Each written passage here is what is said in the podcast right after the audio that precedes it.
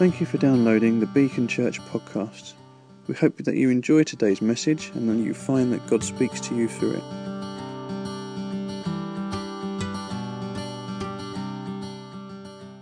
You remember that a couple of weeks ago I uh, recommended Les Isaac's book, uh, Dreadlocks, and um, I, I just think it's a very, very good read for, um, uh, yeah, and potentially a very good book for reaching this, this sort of generation, a young generation. Um, last time I mentioned it, um, we didn't have copies to sell, but we do today. So at the end of the service, you can buy this book for £5. I'm saying it's like a, a UK version of The Cross and the Switchblade, and Run Baby Run. It's, it's absolutely brilliant. I found it very compelling.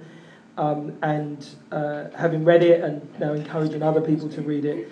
Uh, so you can buy this for £5. I suggest you buy it, read it, and then give it to someone who's not a Christian, who you would have thought might not be interested, but this, this is excellent, excellent book.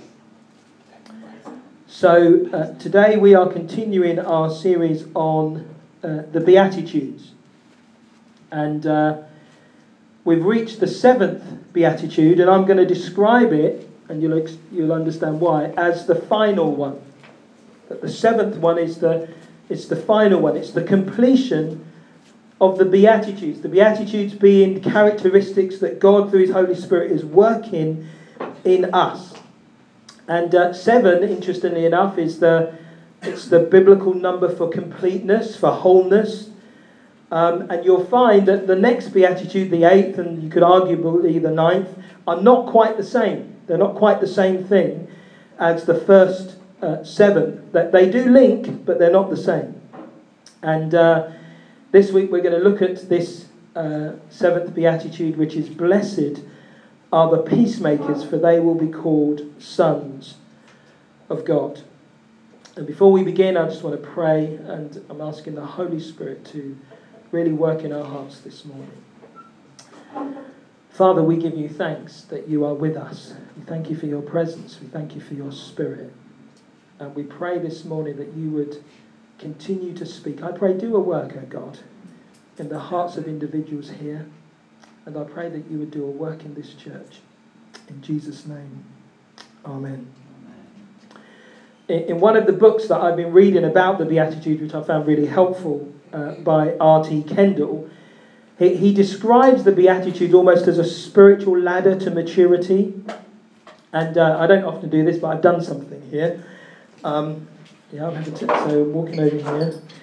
And, and I've just yeah, yeah, I know. Woo, woos, woos. Woos and whoops. Um, my love, you should have been my assistant. I'm not really sure what I'm doing. Um, okay. Initially, the idea was far more glamorous than what it ended up. Um, but uh, the, the point isn't how glamorous the idea is, the point is the idea. Um, and R.T. Kendall describes them as a, a ladder to spiritual maturity, i.e., the Beatitudes aren't something, aren't things that you just get dumped upon in one go. That they are things that grow in you as you grow. And you remember right at the beginning, if you can see down at the bottom, uh, the first Beatitude is Blessed are the poor in spirit, for theirs is the kingdom of heaven. And when I talked about that, I talked about that the way into the kingdom of heaven is brokenness. You might have thought it was, it was something else, that you needed to have reached a particular level or standard of maturity or understanding or age, but actually it's brokenness. It's that sense where you can't do anything for yourself. If your car breaks down, there's nothing you can do if you're not a mechanic. You, you, you know, you don't know the first thing about how to change things. Brokenness is the way into the kingdom. It's the way into relationship with God. When you become a Christian, the first thing that must happen to you is that you're broken. You recognize, I can't, I can't save myself. I can't do this on my own. I can't make myself right with God. There's something that has to be done for me. And that's the way in. That's how you enter the kingdom of heaven. It's through brokenness. Secondly, a few weeks ago, Kate looked at uh, Blessed are those who mourn, for they will be comforted. And, you, and you, she made that a personal story. But mourning is really what happens when you suffer. When you suffer and you suffer loss, you're grieved. And that can be partly when you come to faith, there is a suffering, a grieving, a, a grieving over your own sin. That, and your recognition, I can't do anything about it. I'm sinful. I don't know whether you ever get to the stage. I mean, you know, it's not the most positive thing I've ever said. Not that everything I say is ever positive, but but when you remember and realise, oh, there's nothing I can do. At one level, that can be very freeing, but you can sometimes grieve over your own sin as you're wanting to pursue God. And thirdly, we talked about meekness. The meek will inherit the earth. And we talked about the fact that meekness is that point where you are defenseless. That's why I loved when we just sang, He's the defender of the weak, because when we're meek, we're defenseless, i.e., we realize I cannot defend myself here. Moses is described as the meekest man on the earth. And what do you notice with Moses? God defends him all the time. Moses never justifies himself. Moses never explains himself. He looks to God. The people cry to Moses, Moses cries to God. The people criticize Moses, God comes and defends him. And defenselessness is when you're humbled by the reality that you're broken, that you're sinful. And you mourn that. And you get to that point where you think, oh, there's nothing I can do. But the next beatitude takes us out of that, and it's when we hunger and we thirst for righteousness, and the promise is that you'll be filled if you hunger and thirst. It's about that desire that you have in your heart for God. It's that promise that He will satisfy. And those first four Beatitudes are all about the internal working of God in you. They're all about what God does in you. He, you, you, become broken. Sometimes God doesn't break you, it's the revelation. He reveals, we respond. I, I, it gets re- revealed to me that I need to respond to Him. That God, there's brokenness, there's suffering, there's defenselessness, and then there's this desire. And none of that is seen necessarily on the surface, it's all within us. And then the fifth beatitude is the first beatitude that, if you like, it's, it's, it's the external response to all of that which God has been doing in you. And it's called to be merciful. To be merciful. And merciful is not natural for us, but it's godly. Blessed are the merciful, for they will receive mercy. When we pray, you know, God forgive us as we forgive those. There's those links there. So God causes us through this process to become merciful, to show mercy to others as He has shown mercy to us. And it's the first external response of the Beatitudes. And it's when we look up and we begin to look around. It's an outward response. And then a couple of weeks ago, Phil talked about blessed are the pure in heart. And here again, it's interesting. We've looked around being merciful, but now we begin to look up. And as we look up, we see God. Why do we see God? Because we're undivided in our hearts. Blessed are the pure in heart. Pure in heart is about undivided. You're undivided. It's not mixed motives. It's not mixed intentions. It's not I'm trying to do this and trying to do that. I was reading in 1 Thessalonians and, and this morning as just part of my reading, and, and Paul talks about, you know, we came to you with a pure heart. It's pure in heart. It's undivided. It's for the kingdom that we're doing this. It's not my stuff. So often we can do things and we can respond to God out of our own stuff, and that's like normal in some ways. Got something happens to me and I respond out of that. But actually, when you get to the point where you're pure in heart, it's actually because God has taken even that away, and it's undivided. David was described as a man after God's own heart. There's something about that. Free from mixed motives, free from selfish ambition, free from desire for control, free from a desire for significance, free from those things.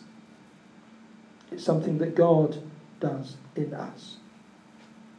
And then this seventh beatitude. If the sixth one, we're looking up.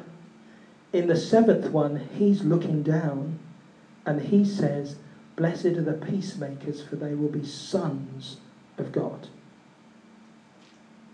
The highest place we can reach in God through his Spirit is to be called his son and his daughter. And yes, we are his sons and daughters, and that's a matter of fact, a legal entity, but the reality of living as his sons and daughters is when we become peacemakers, reconcilers.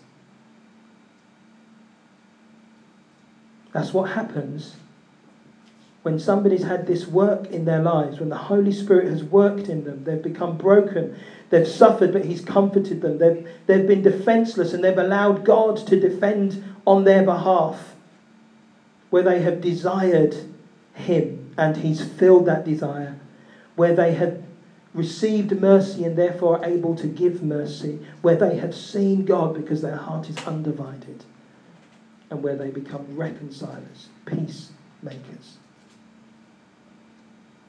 It's almost like what God says over us, because remember, these are words that Jesus spoke. He said, Blessed are the peacemakers, for they will be called sons of God. And the ultimate peacemaker was Jesus himself. He was a peacemaker. So you have this work of internal, when we look around to one another, where we look up to God, where He almost endorses us, like He does His Son um, in the waters of baptism. He speaks over us. The reason I say that, that's the completeness, is the next beatitude that Phil will look at next week is about external response to all that God is doing in you. And what is it? What's, what's, the, what's the eighth beatitude? Does anyone know? Apart from Phil, because he's. It's persecuted. Yeah? So blessed are those who are persecuted. So it's good that Phil's doing that because you can imagine if I was doing that one. Blessed are those who are persecuted. Blessed are those when people insult you. But today, we're focusing on peace. We're focusing on peace. Blessed are the peacemakers, for they will be called sons of God. Galatians 3:26 says, so just, we're, just so we're clear, you are all sons of God through faith in Christ Jesus. So we are all sons of God through faith in Christ Jesus. And the rights of sonship, as the Bible describes, are available to both men and women. This is not about um, uh, you know, gender. This is not a gender issue. The rights of sonship come inheritance. They come a name. They come protection. It refers to the status of all Christians. Why? Because the biggest issue around sonship is adoption. We've been adopted into his family. We are called sons of God. We inherit. We have the privileges of being His children.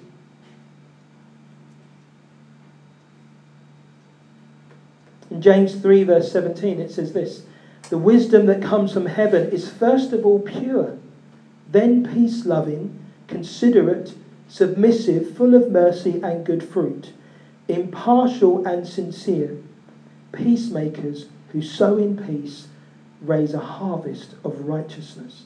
So a lot of those are the Beatitudes. This is what it, what it is when we get wisdom from above. It's peace loving, it's considerate, it's submissive, it's full of mercy and good fruit. James tells us to sow in peace, and we will reap a harvest of righteousness.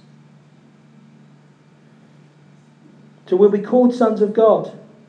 When the Bible talks about peace, the, the I've talked about this before. The Old Testament definition is, or Hebrew word is the word shalom, which speaks of wholeness and completeness, wholeness in life and relationships.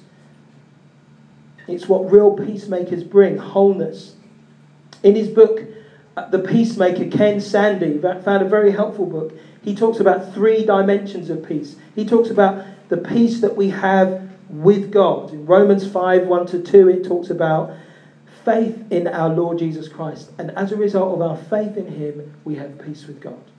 So the first thing that God does is He brings us peace with Himself. The second thing He does is He brings us peace with others. And Ephesians 2 11 to 17 talks about the peace that's achieved in relationships because of the cross, because of the blood. And thirdly, we find peace with ourselves. Now, most of us, if we're really interested, most people, we're only really interested in peace with ourselves. I, I want peace in my heart. Yeah? I don't want to live with conflict within me. I, sometimes I'm prepared to live with, you know, if I don't need to find peace with God, I won't.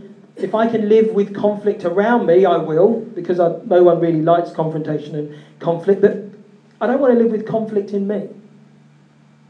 So often we pursue inner peace. People become spiritual not because they're seeking after God, but because they're seeking after inner peace. They want that peace in their hearts, but we know that true peace, true inner peace, can only ever be found through relationship with God. Because true inner peace begins with peace with Him. True inner peace includes peace with others. And you know what true inner peace is? Not just that I've, I, I found Jesus and it's peaceful, but I live for Him. I follow Him. Yeah? When Christians have conflict, sometimes it might be because of the persecution, but sometimes it's because we haven't found peace with Him because we're not living for Him. So living for Him is really important. So, what then is a peacemaker? As this passage talks about. And I, I want to talk about that in a moment, but before I do, I want to make a comment on what a peacemaker is not, just so we understand. And, and um, uh, I want to say some things about that, but also I'll ask some guys, they're going to do a little drama getting really, really sort of visual here. Uh, Beacon, things are changing.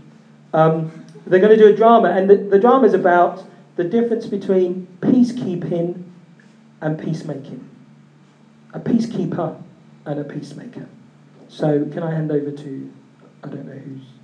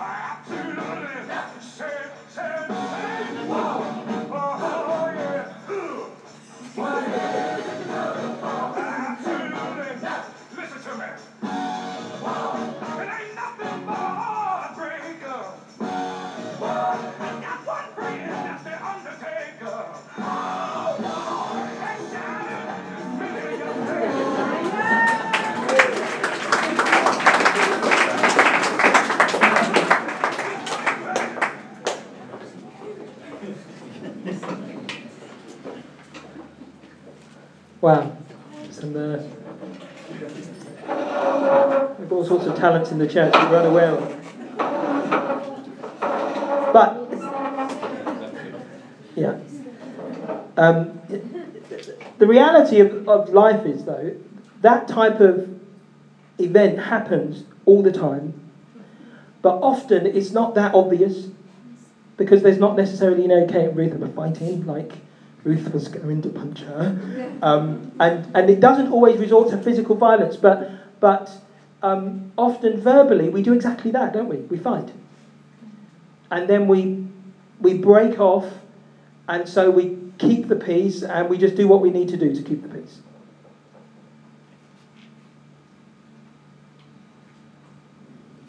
So peacekeeping is, is not a bad thing. So it wasn't that Faith did a bad thing. It wasn't wrong that she tried to keep the peace. Sometimes you need to do that. If you work in the food bank or volunteered in the food bank, you will know there are times when peacekeeping is the right thing to do. Yeah? You're not at that point trying to make peace, but you are trying to keep the peace in order that peace um, food bank can just function. It can just happen. Sometimes you need to keep the peace. Keeping the peace is like, you know, when you live in a situation, there's the absence of war, there's no violence, there's, there's no conflict, and, and you're just trying to help maintain the peace. And that can often be a good thing to do. It's good to be a peacekeeper. It's good to be a peacekeeper. But if you stop at peacekeeping, then you're going to miss something. Because what peacekeeping didn't do is it didn't resolve anything. It didn't resolve the issues. It didn't resolve the anger. It didn't deal with the stuff that was going on in the person. You know, you might be sitting there. Maybe you're sitting there now and you think, yeah, do you know what? I'm, I'm in conflict with this person, um, but with it's, at the moment it's, we're, we're at peace. And, and, and sometimes we can be mistaken into thinking that that peace that we're at, that peacekeeping peace, is real. We think, oh, well, I thought we'd moved on. Then suddenly it flares up again and you realise, oh, actually it hasn't moved on. We're just keeping the peace. And if you notice what Faith did, uh, which was, you know, like she just separated them and, and, and once she'd done that, she walked away. Abby's job was a lot harder, really. Abby was having to persuade and talk, oh, come on, and she was having to put up with lots of behaviours and very good acting there. There were lots of sort of a sort of aggression and, and anger directed at her because of the situation. Peacemaking was a harder thing to do. It's not easy to make peace. Particularly not easy to make peace, say, uh, when you're Abby in that situation. In, and to be honest, Abby could have just walked away. She could have thought, well, you know, it's not my problem. But actually, she engaged with peace peacemaking. Peacemaking has two aspects to it, two main aspects to it. I'm just going to mention those. The first aspect is this it's what we saw in this example it's the resolution of a conflict. There's a conflict between people, and you resolve that conflict. And again, in his book, Ken Sande uh, talks about this. He talks about sort of um, four principles of, of peacemaking and resolving conflict. He talks about um, like, so this is when you're, you're a Christian, you're trying to resolve conflict. The first thing that you need to do is make glorifying God your highest motive. So you're not just in it for yourself. You're not in it just to try and get see what you can get out of it. Glorifying God is your highest motive when it comes to peace making. Particularly if you are trying to make peace with somebody else. Maybe there's not a third party. Sometimes you have to do it yourselves. Secondly, get the log out of your own eye. Before you confront others, examine yourself. Yeah? It's very easy to point out uh, stuff in other people, but before you do that, just, just have a sober perspective on yourself. Look at yourself and look at your role in that conflict. The third thing is, it says in Matthew 18, go and show your brother or your sister their fault. The emphasis here is showing your brother or your sister their fault, not telling your friends about their fault. Because so often when we go about sorting things, Um, we, you know, we do it in a very, very sort of convoluted way. Let's just take the example. Instead of uh, uh, Kate and you know Abby coming in and bringing them together, Kate goes and tells someone else about the problems that she's having with Ruth. And at one level, you think, well, that can be really helpful because sometimes people, you know, I need to get things off my chest, I need to say what I'm thinking and stuff. But, but really, the highest motive must be the resolution of the issue that you have with that person. Go show your brother their fault. And the passage actually goes on and says, just between the two of you. That's what it says in Matthew 18, verse 15. Go show your brother his fault just between the two of you. So initially, that should be your response to peacemaking. There are obviously occasions where it's, it's appropriate to bring someone in. And again, the passage says, and if your brother then won't listen, you know, bring other people in and, and, and take it forward from there. And the fourth principle of resolving conflict is to be reconciled. So it was interesting when, when uh, Abby finally brought Kate and Ruth together. So, certainly, what I noticed was, you know, they, they were pretending to be angry with one another because they're not really. And they wanted to hug, they wanted to hug. And uh, in the end, they had to, let's do the anger bit and then let's just hug. Yeah? So you have to be reconciled. Where you can, be reconciled. Make reconciliation your goal. If reconciliation is your goal, that will affect your process through making peace.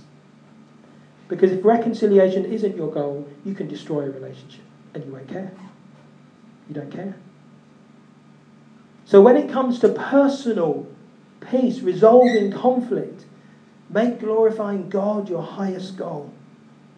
Go show your, get the log out of your own eye. Look, look in the mirror and go, do you know what? I'm not perfect. And even in this situation, I'm not perfect. I haven't done everything right. Go show your brother his fault, just between the two of you. And then, where possible, go and be reconciled. There are occasions when you can't be reconciled. And the Bible even allows for that. It says, it says, as far as it depends on you, live at peace with everyone. Yeah? But as far as it depends on you, there are times when you can't reconcile something. And there are times when you need to keep the peace till it's appropriate to reconcile things. But there is a process that the scripture gives us. It's really interesting. This book by Ken Sande. Ken Sande is a, he's a lawyer. And what he does is he, is he, is he, he basically, he's involved in, in sort of litigation and helping people sort out personal conflicts. And I think what inspired him to write the book was he was amazed, this is in America, how many Christians take other Christians to court to resolve their issues, to sort out their problems. And, and in the end, he was like, This is just ridiculous. The Bible tells us not to do that. and yet we go ahead and we do that. And so people are making money off the back of it. What sort of witness is that when you, you know, you phone up a solicitor and, you know, they might not be Christian. You say, yeah, I need to take this person to court because of this, this, this, and this. And he was like, no, actually, this is ridiculous if ever there was a process for restoring peace, the scripture has one. Resolving personal conflict. And that's the first aspect of peacemaking. It's more complex than peacekeeping because you need to listen. Abby needed to listen and acknowledge and be empathetic, which is why we need to have an undivided heart. Because Abby might have gone to Ruth, and Abby herself might have had issues with Kay. And so then when Ruth starts, she goes, Oh, do you know, yeah, I have the same. And then that just, just build it up. Abby can't be a peacemaker if her heart is divided. Not a real peacemaker. Because quite possibly then, you know, Ruth can get Abby on side, realizing, oh, I can get Abby on my side and we can both go. You know, sometimes you do that, you know, you, you get other people to feel what you've been feeling. Oh, yeah, I've been feeling this. And, and you're very general about it. And they think, oh, yeah, I've occasionally felt that. So they sort of get drawn in, and you both now begin to feel something, and you think, well, do you know what? We need to do something about this.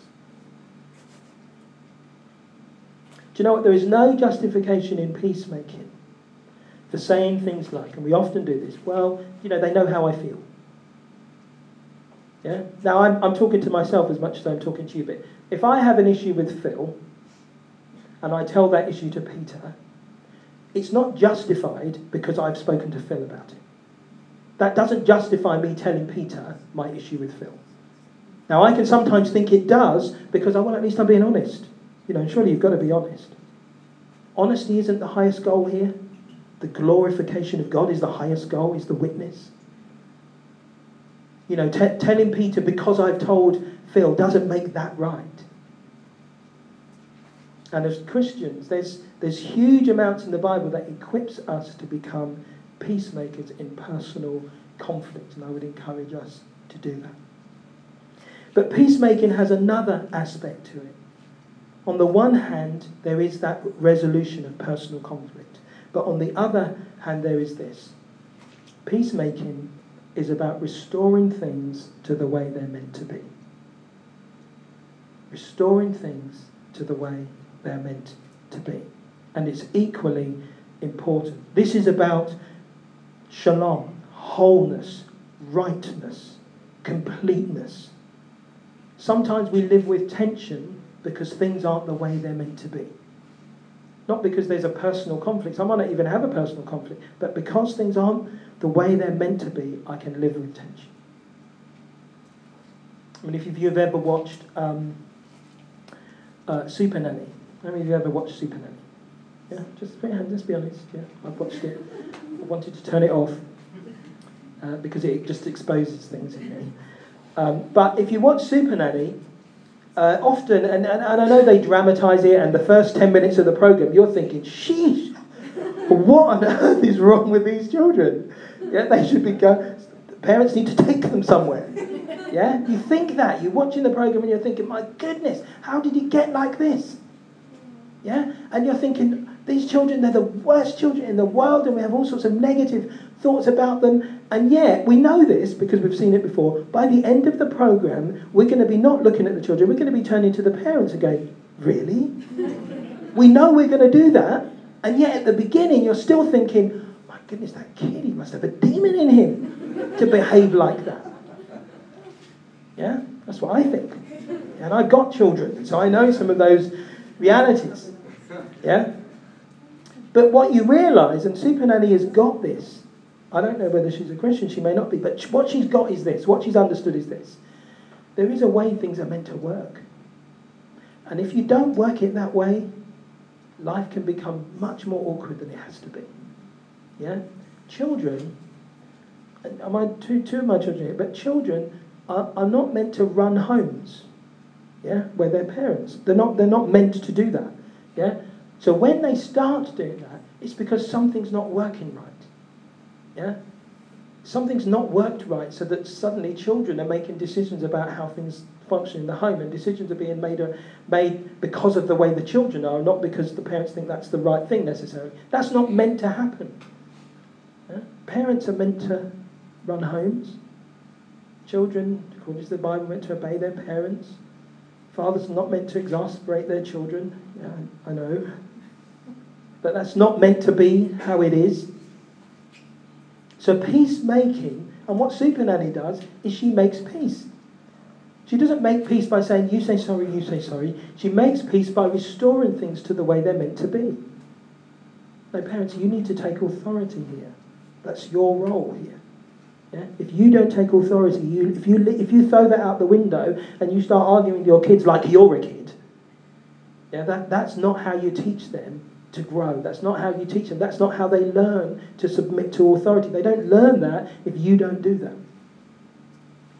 Peacemaking is, res- is restorative.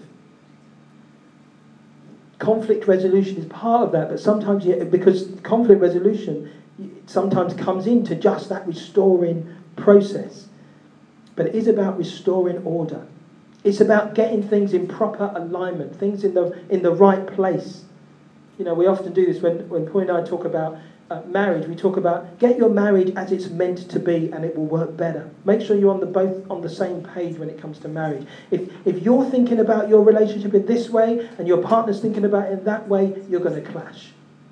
Yeah? And that clash and that tension, and then you go down and you're trying to make peace and you're thinking, why doesn't it work? Well, it doesn't work because you just haven't ordered it right. You need to order it right. There is a way that we're meant to live. So, peacemaking itself can involve conflict, and we don't like conflict, so we rather just keep the peace.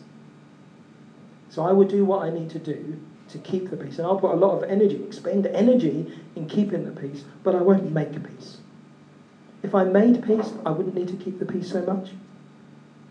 But making peace might, might require, as it was Abby, going over to someone who then flares up in front of me and, oh, I don't want that. I don't want all that shouting. Yeah, I don't want all that issue, all that stuff. So I'll just, you know, I'll be faith. I won't be Abby. Peacemaking turns dysfunctional relationships into functional ones. And you know what? Sometimes this can be more difficult because in your dysfunctional relationship, you might be quite happy. But underneath, it's dysfunctional. And therefore, you think to yourself, okay, how do I make peace then? Because making peace might involve conflict in order to get it right. But sometimes you have to do that.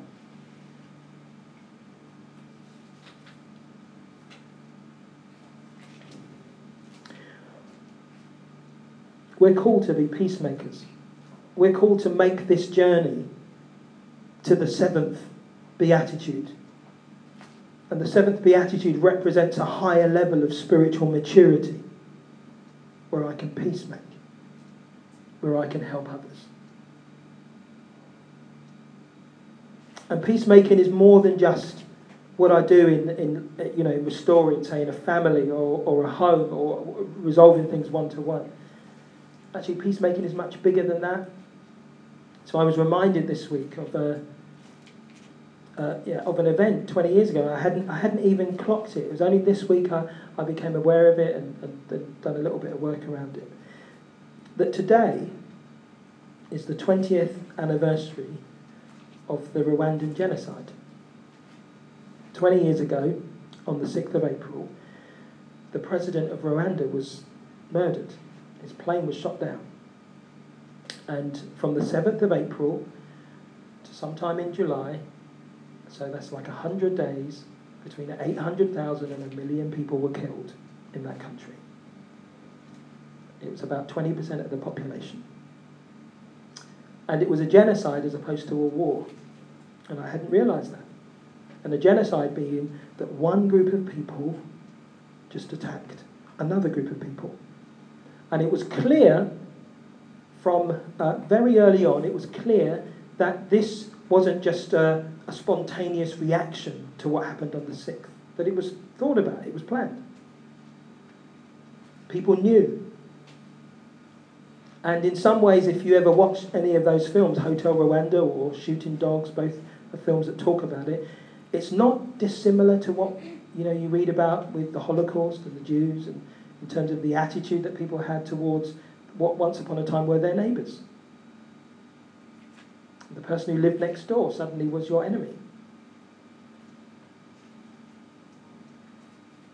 And it's really interesting because when you read about that, and it's in many, many ways, it's a sad indictment on the world because it wasn't that we were unaware of it, but actually we didn't do very much to intervene. In fact, some of our actions were probably the opposite of help. And there's a bit in the film, Hotel Rwanda, where they're outside the hotel and they're interviewing the head of the UN. The UN were present at the time, and uh, they're asking him, What are you going to do about it? And he said, Look, my orders are that we can't shoot. We can't shoot people. We're here as peacekeepers, not peacemakers. That's what he says. We're here to keep the peace, not to make peace. In the other film I, I watched, Shooting Dogs, the, the UN observer says, We're not even here as peacekeepers, we're here as peace observers. We're just observing the peace. And because they were peacekeepers, not peacemakers, and particularly in, in the film Shooting Dogs, which is very, very powerful, it, it's the story of a school and two and a half thousand Tutsis found refuge in this school. And there was about, I don't know, 50 UN peacekeepers, observers who were there. And they were there, and then the French sent a whole load of armed forces in to get the French people out and other sort of Westerners, so they all came out, but they weren't taking any Africans out. And then you've got these UN observers who are there. And um, uh, that, you know, there comes a point where the orders come from on high that you're to leave. You're to leave the school. And so they leave the school, and probably within days, if not hours, all of those people in the school were killed because they came out. Why do I share that? I share that partly because at the beginning of this week I was just going to talk about personal resolving conflict. One to one, me and my wife, you and your friend. And I just think God put a bigger thing on me to talk about peacemaking. It's much bigger than that. And I felt actually that in acknowledging that, and in, in a moment we're going to, in fact, I'm going to get Thierry up because there's a member of our church who is Rwandan. And uh, we're just going to just have a little conversation with him. But, but there is something, it just reminded me a little bit of what we're called to do as a church, that we, we're not called to keep peace, but we are called to make peace. We're called to learn how to make peace personally, one to one, resolve my conflict. But actually, as a community, we're called to make peace in Brixton. If you know anything about the history of Brixton, you'll know it's been a place of conflict. It's been a place where blood has been spilled. It's been a place of anger. It's been a place of um, resentment. So if you just walk down Brixton now, you think, oh man, it's changing, it's great, you know, this is happening, that's happening. But, but people are keeping the peace. The peace has been kept, but it hasn't been made. There's deep, deep, deep division. And God's placed us here. Yeah, we didn't choose it, you know that. We didn't choose to come to Brixton. I wasn't clapping my hands, I'm to Brixton. but God has brought us here. God has reminded us of this, this anniversary where we're going to pray for this country that needs to have peace made. And that we're going to pray that peace gets made here. Because if you don't make peace, there will always be a moment where your keeping the peace isn't enough. And it comes up again. Okay, well, Thierry, why don't you come out? And uh, we can give Thierry a round of applause if he wants us to do that. Can that, does, that, does that work as well, or is that going to be like a complicated thing? Sorry. There are more technical issues than normal. But thank the guys for all that they do do.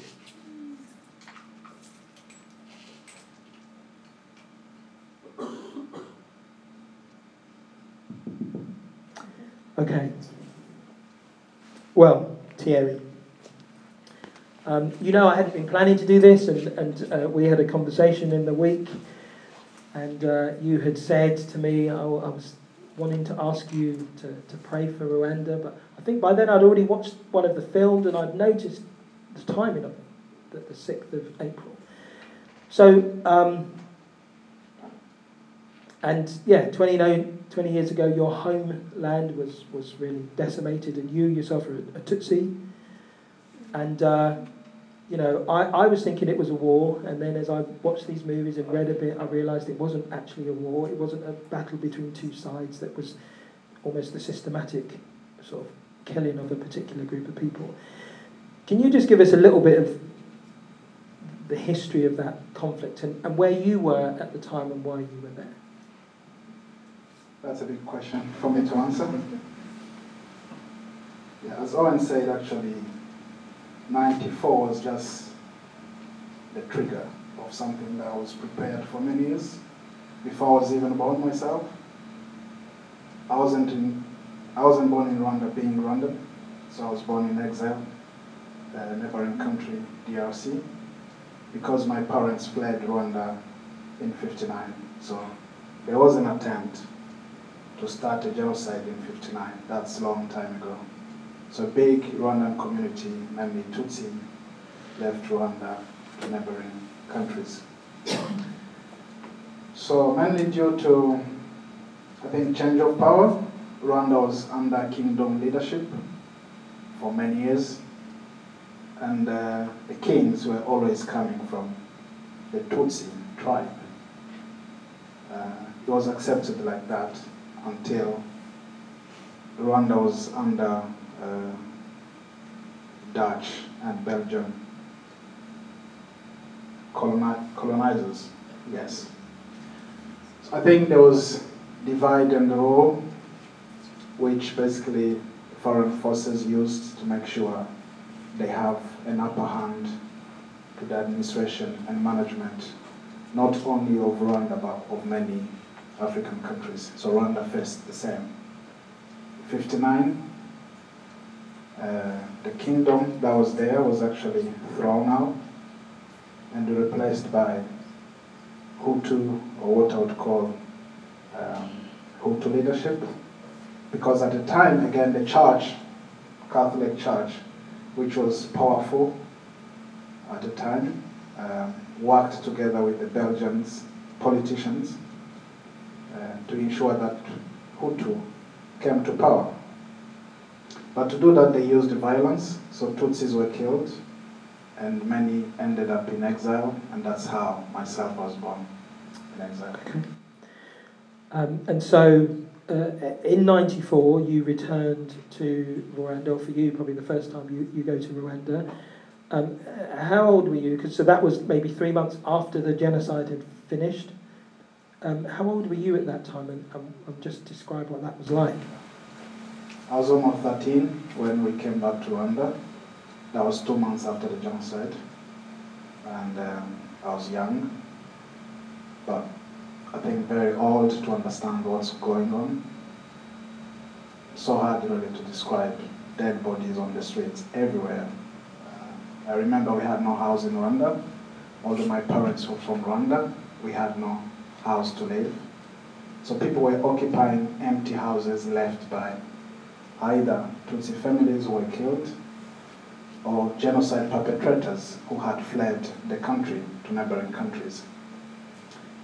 Yeah, it was unbelievable. I remember the first house uh, my parents looked at was full of this family, which was completely killed. So you could still see dead bodies in this house.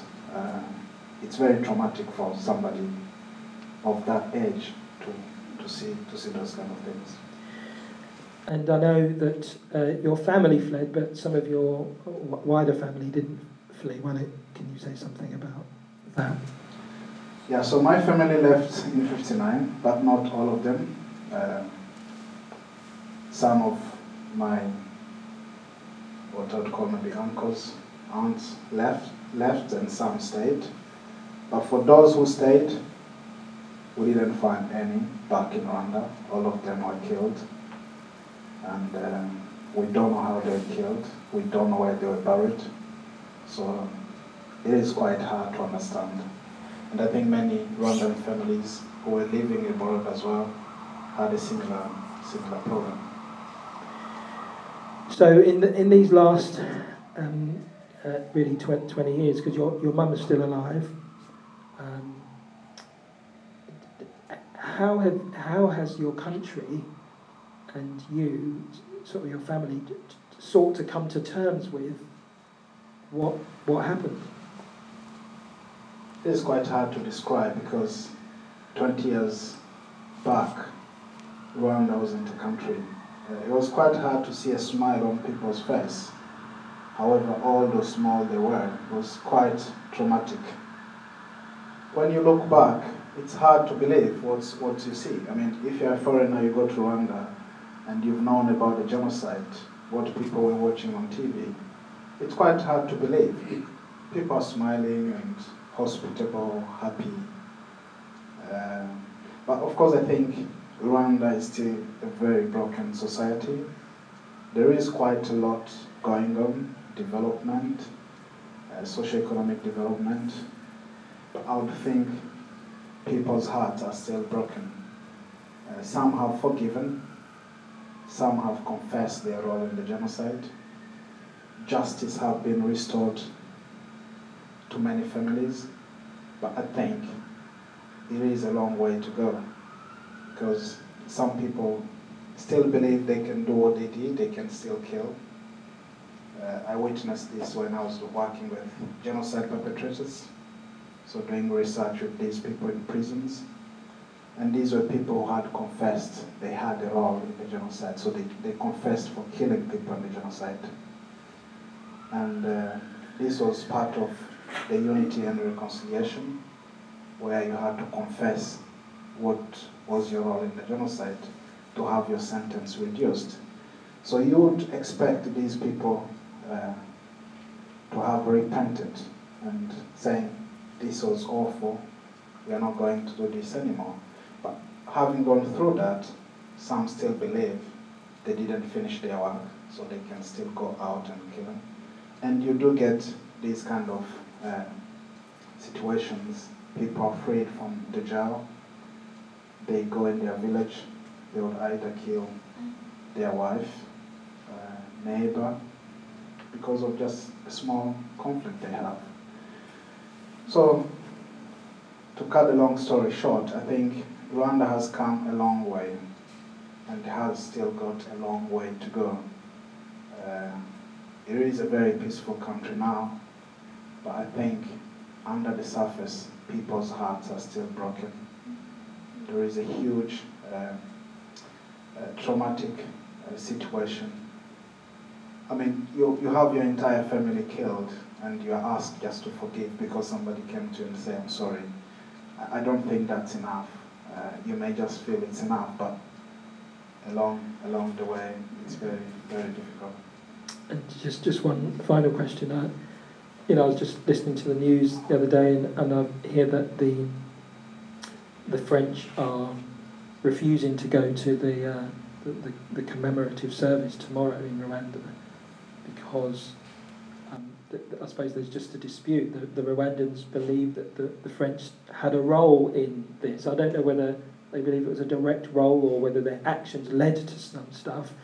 And, and the French, in a sense, are, are denying that or refusing to accept that. So, in a sense, even at that level, th- there's still peace to be made, I suppose. But just say something of your, you know, and you're, and you're aware of all, all of that. Just say something of your, your hope and your prayer, and what you know. What would you like us to join you in, in, prayer for your, your country? I think one of the priority would be truth. I think truth has proven to be extremely important in bringing peoples together. I've seen a couple of examples of people just come out and say, I'm sorry I killed your family, but I'm extremely sorry. I'm the one who did it. And it is good for these genocide survivors to see somebody coming forward and at least telling them how their beloved ones were killed. So truth is very important, but of course very hard uh, to, to have. Second is just for a peaceful society and prosperous society because people still think that genocide was caused by poverty. And some would say if the country was very poor and people were very poor, there is a high risk of going back again and doing a genocide. It could be right, it could be wrong, but I think it would be good for praying for a peaceful society. And the unity and reconciliation process that has started. Yeah, it's very important, but of course, it's good also to have uh, the international community. I mean, you may feel there is no obligation for Britain or Burundi to support Rwanda. But if we bring it in the whole uh, Christian community, in the whole humanity cause, I think it will make more sense. I think Rwanda is not happy with France, mainly because of lack of truth. And I don't think it's good for a powerful country like France to recognize whatever happened or whatever they were involved in in Rwanda.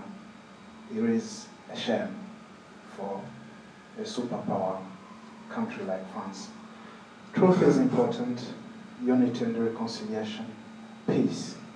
And of course, this was a society where 90% of the population was declared Christians. So, Christians killed Christians. it's a real transformation that's needed. Yeah. Okay. Um, thank you very much, Thierry. Thank you.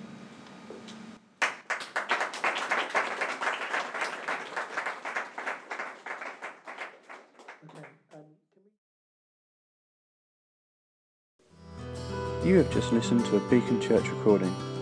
If you would like more information about us, our vision, the team, or upcoming events, please visit our website, which is beacon-church.org. You can email us at office at beacon-church.com or find us socially on Twitter, Facebook, and Instagram.